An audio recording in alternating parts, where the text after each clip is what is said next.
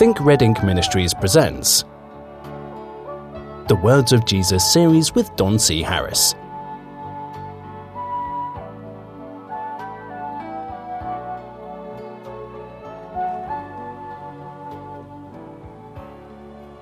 Hello, my friends, and welcome once again to the Words of Jesus series. I'm Don Harris, and I've been doing what I enjoy to do, uh, and especially now that we're talking about the Sermon on the Mount, which happens to be just jam packed with good advice uh, and good doctrine, and gives us insight into the mind of our God and insight into the mind of the Son of God, Jesus Christ. Now, um, uh, he started this. Um, Sermon on the Mount out with uh, the the blesseds, or uh, what's known as the Beatitudes, and um, and I was saying last time that uh, Matthew had a tendency to talk about um, more so our state of mind, more so um, the um, the condition of our soul, more so than he did in um, in the area of works and what we what we do, and he's dealing mostly with why we do it. Blessed are the pure in heart. Well, you can't be pure in heart by doing something. You either are or you're not. I assume, um, and uh, it's something for us to strive toward. And he says that there's there are rewards for uh, such states of being. Now, uh, that is that's a very difficult concept. As as much as it is uh, understood among most in conventional Christianity that works has nothing to do with your salvation, which is uh, uh it's just totally without foundation. Uh, there's there's no such thing as faith without works. There's no such thing. It doesn't exist. Uh, it's dead faith, the Bible calls it. And uh, so there's no such thing. Works are going to have to be dealt with. So first of all, what we're going to have to do is, is we're going to have to stand in the in the face of the people that that we respect and love and, and care about, and some of our heroes in the faith. I have preachers in my life that, that I love dearly, and, and they're entangled with things that, well, just simply aren't so. And um, and you know, it's uh, it always tickles me when somebody, when you have a, an argument about a particular doctrinal point, they'll say, "Well, I just don't think that it's essential for salvation," or "I don't think it's a." Uh, um, uh, how do they say that? It has something to do with, uh, you know, it's, it's, not a point about salvation. Uh, like salvation is the most important thing here. You know that my sorry hide doesn't get thrown into hell, and uh, that's the most important thing. Well, yeah, if you are one who says that, will you please stop saying that? Because you sound to me like a hell dodger. You don't care about serving your God. You don't care about pleasing your God. Uh, it's all about whether or not you sizzle like bacon in hell for eternity, or uh, or you go to play checkers with Jesus. I don't know. I don't know what you're thinking, but it really does stink when you say stuff like that and you just really shouldn't. I don't think it's a salvation issue. Well, who cares? You know, Jesus, you never hear this out of his mouth. You just you just never hear it. It's it's with him. It's always I do which please I do that which pleases the Father. I always do what pleases the Father, and that's what we need to do, isn't it? Isn't that what we need to do? One of my favorite, well, favorite. That sounds like I you know, I just I just like it for some other reason. I would let me just say one of the most um, respected, at least for me, one of the most respected men in Christendom. And you know, I could give you his name, and you know who he is. He's he's all over the place, and he's a wonderful linguist, and he knows languages, and he's and he's he's articulate, and I, I love to hear him preach. Um, but you know, his his doctrine really stinks in this area and uh, it's it's tough for me to. You know, you just got to kind of jump over and jump over and jump over till you're tired of jumping, and you go someplace else. But um, I just think that uh, instead of you know insisting on our way and that kind of thing, I just have to believe that uh, that uh, you know the people have our, our good intentions at heart, and you know even your even your mean old uncle that keeps talking about what a Christian you aren't because you don't do what he what he thinks is right, or your preacher that you know that leans over the pulpit and shakes his bony little finger at you. Um, and you know that that kind of uh, thing. I don't know. Maybe you just need to move away from that kind of thing, and uh, let let's get into who we are. Now, this is what Matthew is talking about here: is who we are. Are you are you poor in spirit? Are you are you humble? Are you pure in heart? Uh, do you hunger and thirst after righteousness? Am I describing you? Well, if I am, there's many rewards waiting for you. Well, when we we find that uh, when Luke talked about uh, very similar things, uh, you hear him not using the word "blessed is he," but he uses the words "woe unto." Wow, man, we've just gone from one end of the spectrum to the other, haven't we? Um, he's saying that, and, and you notice that uh, as I was reading the uh, Sermon on the Mount um, several uh, shows past, that uh, we were talking about, um, or Jesus was talking about certain things, and when you'd say that those who hunger and thirst after righteousness, and then you would hear Luke's account of but woe unto you that are full, because you're going to hunger. Look, it's hunger then or hunger now, is, is what he's trying to say. I think that the overwhelming message of the Sermon on the Mount is, and you're going to find this a lot. If you read the words of Jesus and you start studying what he had to say and how he taught us, the questions he asked us, the the way he answered questions that we ask him, what he did in life, and uh, the parables that he taught, the overwhelming message behind most everything he said was, "It's not like you think it is." Now, it doesn't that kind of make make the hair stand up a little bit on the back of your neck? Doesn't that make you wonder? What what did you say? It's not like you think it is. Really?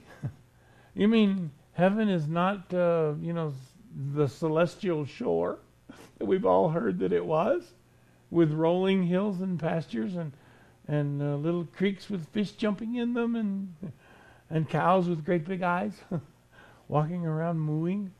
Uh, I don't know. I don't know. What is your idea of heaven?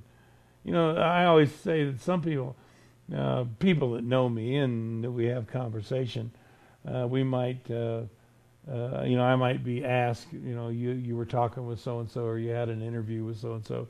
Oh, you know, how do they feel about heaven? I say, ah, it's Tom and Jerry. And they know what I mean. Do you know what I mean when I say it's Tom and Jerry? Uh, you know the old Tom and Jerry cartoons, right? The cat would pounce on the mouse and, and kill him, and what happened to him? Well, a little cloud appeared around his feet. A little halo came over his head. He got a harp in his hand and he's floating away. Bling, bling, bling. Right? There's some people that feel like that that's what heaven is, is to, you know, go off and be with Jesus and I guess float around and play a harp. I don't know. Ah, there's harps mentioned in Revelation. Um, I, I, was just uh, singing the song the other day uh, about uh, a mansion over a hilltop. Uh, one of my, you know, it's one of the ones from back in the day, and and it's it's fun to sing, right? And I found myself singing, you know, that um, uh, I don't necessarily uh, want a cabin like I have here on the earth, and how I'm so poor and so miserable and so lonely. Uh, I don't want a cabin. When I get there, I want a mansion. I want a gold one that's silver lined. I want a harp. And I want a crown. This is all in this song. You know this song. And I'm thinking, wow, man. Is there is are there really people out there that believe this stuff? Oh yeah, there are. Mostly it's people that have never thought about it. Do you know what the people that I notice that think about what it's like to go to heaven when they die? Do you know what what I, what what's been my experience anyway? When people say uh, uh, when they talk about heaven, is they say, "I don't know that." Uh, you know, th- they might say it whispers. They might look to both sides before they say it, or they might not say it. They just imply it and hope you understand what they mean. But they actually are. You know, you, you infer from what they say. They don't want to go, and uh, well, why not? Well, what are we going to do? Really? I have a hard time occupying the 80 years that I live on this earth. Uh, what are we going to do for eternity? We're going to float around and sing holy, holy, holy. Play. A, I don't know how to play a harp. And frankly, I'm a little afraid of heights, especially when I'm standing on a cloud. And and what's with the robes? Everybody's got to wear robes when we get there. you know, and and people start talking honestly about about heaven, they realize they don't know anything about it. You know why? It's all made up. That's why. Somebody just made this up. That when you die, you're going to heaven when you die. You can't find not one stitch of scripture, not one word where you were ever promised that you're going to heaven when you die. It's not in there. As a matter of fact, all the instructions about uh, and, and you know the the doctrinal instruction about what happens when you die was in Second Esdras seven that was removed from your Bible about 150 years ago. That's right. and um, so that's gone now. So now it's uh, we we base all this on where I am, there you may be also. Well, you know, where is he when the resurrection takes place? He's standing here on this earth. You wondering what you're going to do? Now are you wondering what you're going to do? You know, most of the time when people get a hold of the idea that we're not going anywhere, he's coming here. We're not going to heaven. Heaven's coming to us. Our king is coming. The New Jerusalem's coming. He's going to rule and reign from, you know, his palace there at Jerusalem. I mean, this is this is going to be wonderful. We're going to live right here on this terra firma, you know, forever. Well, you know what? I can find something to do, and uh, it's it's just a it's a lovely thing for me. You know what's been destroyed? You know what's different in living now and then? Two things have been destroyed. One of them is, is the power of Satan over me. And number two, death. It's, it's the last enemy to be destroyed. And, and when death is gone, when death doesn't loom over your head, um, you know, that, that cloud starts coming over about 40 years old, uh, is when, when you start feeling that cloud. And it gets darker and darker and darker as time goes by. But pretty soon that'll be lifted. And uh, we're going to be able to live on this earth in his kingdom with him as king, Satan bound, for a thousand years. That's that's exciting to think about. I don't know about you, but I, I just love the idea. Well, what what that particular time entails is the time of reward.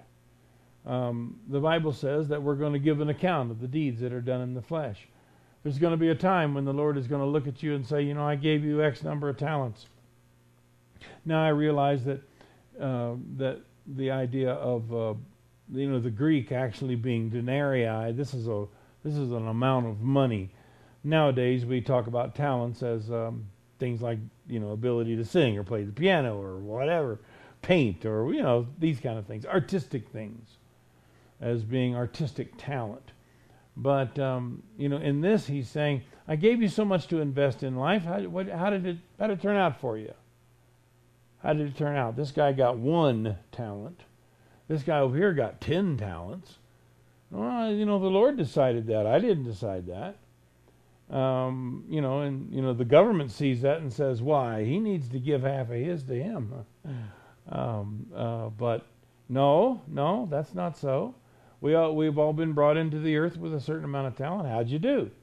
Well, as those things are evaluated, you're going to find that not only are the people who wasted their talent are in, are in serious trouble, but you're going to find that people, even people who were overly cautious with whatever they had, they never advanced. They never went behind, but they never advanced. Do you know the Bible says he's take take that talent away from him and give it to him that has ten? I like achievers. I like people who actually achieve something in the world. you know, this guy just, you know, he's just riding on welfare over there. You know, uh, that's that that's not uh, that's not the kind of people that are rewarded in this kingdom. And so we find that this this millennial reign that we're going into, the re- the dead are going to be resurrected into, and the ones who are alive are going to be changed into this kingdom of God is a time of reward. Now, it's understood that there are certain things that are rewarded. And, uh, and we listed these things about people who uh, have a, a, humble, a poor spirit, people who, are, who, who live in a state of righteousness, people who have a pure heart. Uh, all these things uh, are, are rewarded in a certain way that he makes very clear. But there are also, as Luke shows us, there are also people that the sentence is not going to start with "Blessed are ye when," or "Blessed are you," uh, but the sentence is going to start uh, in this way: "Woe unto you who are this way! Woe unto you who do these things, who say these things and act this certain way! Woe unto you!" Do you know what woe is? This is an expectation of judgment. You know the scripture that says that um, uh, we are um, uh, he that's done despite to the spirit of grace. You know, how much sorrow or punishment you so will ye shall he be thought worthy. Who's done despite to the spirit of grace. There's nothing left for this man. If a man sins willfully, there remaineth nothing, there's nothing for him but a fearful expectation of judgment. It's a fearful, the Bible says, uh, the King James anyway, says, a fearful looking for of judgment and fiery indignation. This looking for that he says, this, this, these words looking for, this expectation of judgment, this is that, that, that feeling of, or, or it's, it's all encased in the word woe. It's the looking for judgment. Uh, it's looking for something that is hugely unpleasant. Hugely unpleasant.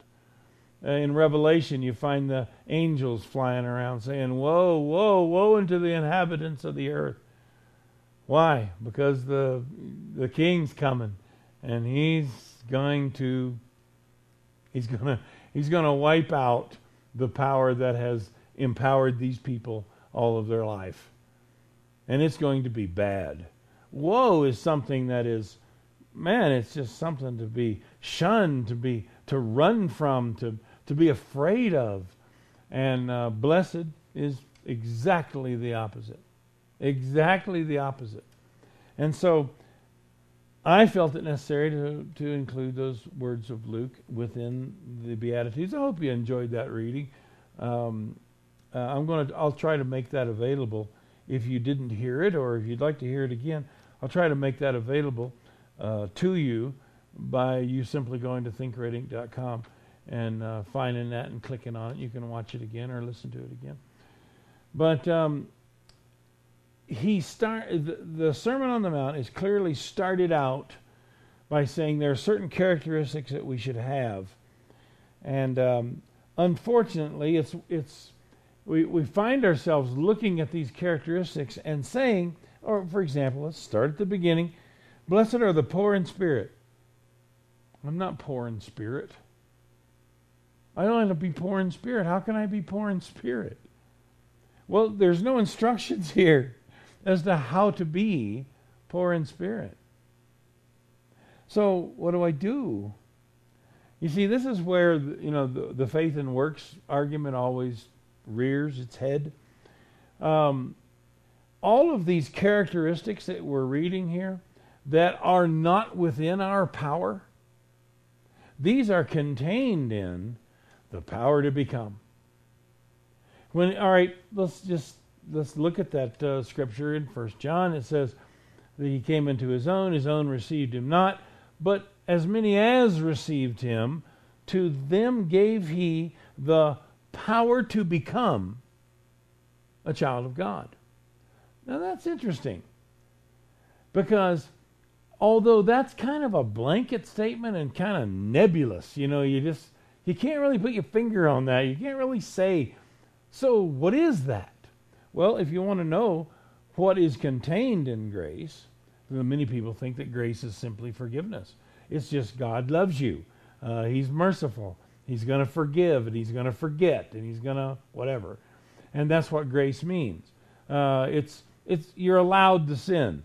You're allowed to do things wrong. Well, not really allowed, but you're forgiven for it so instantly and so easily that um, it, it might even seem like a good idea on your part to go ahead and sin because, well, you know, you can get forgiveness for it. Like you know, like the guy says about his wife, it's just as easy to get forgiveness as it is permission. Uh, well, if you remember the book I told you that they took out of your Bible, uh, another one they took out was Sirach, and within Sirach you'll find it says God's not given any man permission to sin. Nobody's got permission.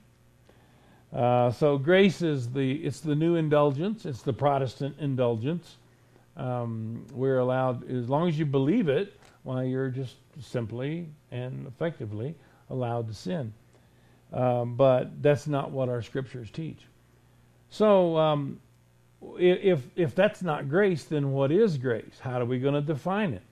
Well, the overarching idea of grace is the power to become a child of God. Well, what's contained in that power? Right here. The Beatitudes tell us these the, the, the, the gifts that are given through grace to us.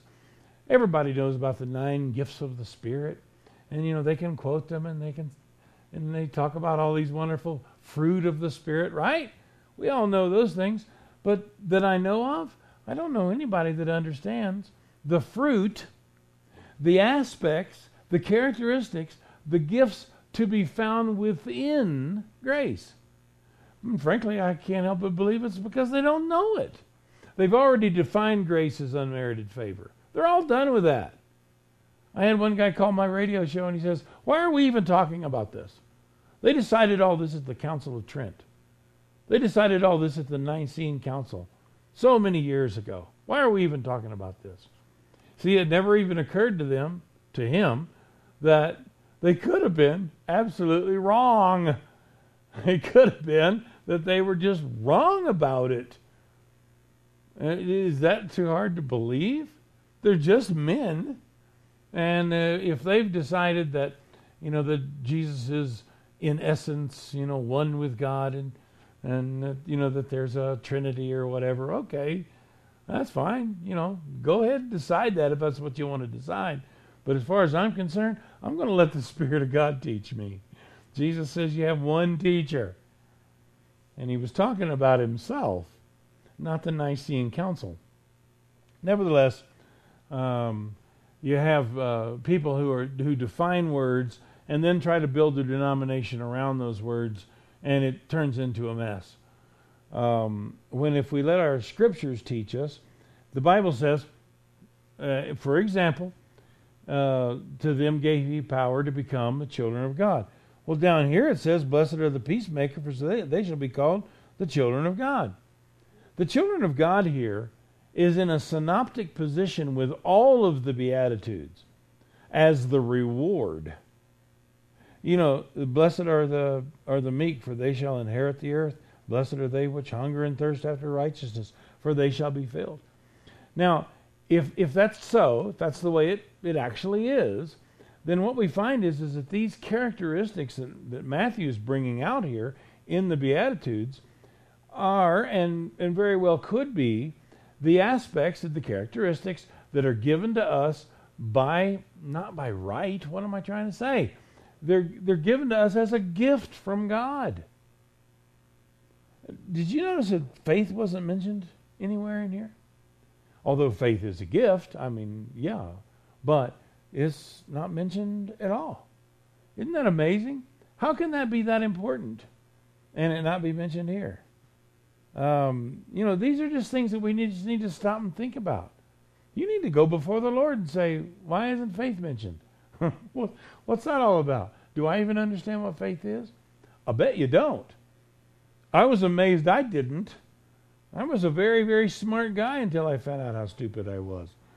Um, so here we have him talking about these these uh, uh, these characteristics that poor in spirit. This is going to be given to you. This the, the humility is something that is I don't know how you can even develop it. You can be sorry for your horrible life. You can feel that you're a nobody and a nothing compared to, you know, the rich and the powerful and find yourself, you know, ashamed in front of them, but that's not humility. Humility is a gift from God. These are gifts. These are things that he has given us. The ability to mourn, to see the the the hurts and the pains of other people. Many people can't see them at all. How about meekness? There's people that don't even know what meekness is. They think that's humility. Meekness is not humility. Meekness is to have an advantage over someone and not take it. To have an advantage. To be able to win the lawsuit but not file it. Well, who's got that in them? Who has that in them? Other than a, a lazy person or somebody who doesn't care. No, this is somebody who loves their fellow man, who treats them like they want to be treated. Uh, people who hunger and thirst after righteousness. Man, uh, this is this, that hunger and thirst. Who who would replace that? Who would want to replace that with anything? Jesus said that if you eat this bread, you'll never hunger again. If you drink this water, you'll never thirst again. Well, well, that's that's a wonderful idea, but if you don't hunger and you don't thirst, you're not even looking for it. So here we see that there is a huge collaboration between us and, and the Father. These kind of things are given to us by that grace. Why is He giving us this grace? Why is He doing this for us? Why, why, why? I don't understand. Why, why do I deserve this? To as many as received Him. To as many as received. Received Him as what? Received Him as what? The Son of God the Messiah, the Anointed One, the King of the earth, your teacher. If you know who He is, you're going to obey Him. Why call me Lord and not do the things that I say? Time's gone again. Till next time, bye bye.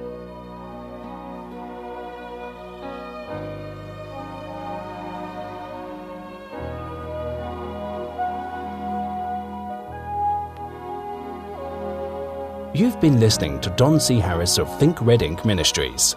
Email don at thinkredink.com. That's thinkredink.com.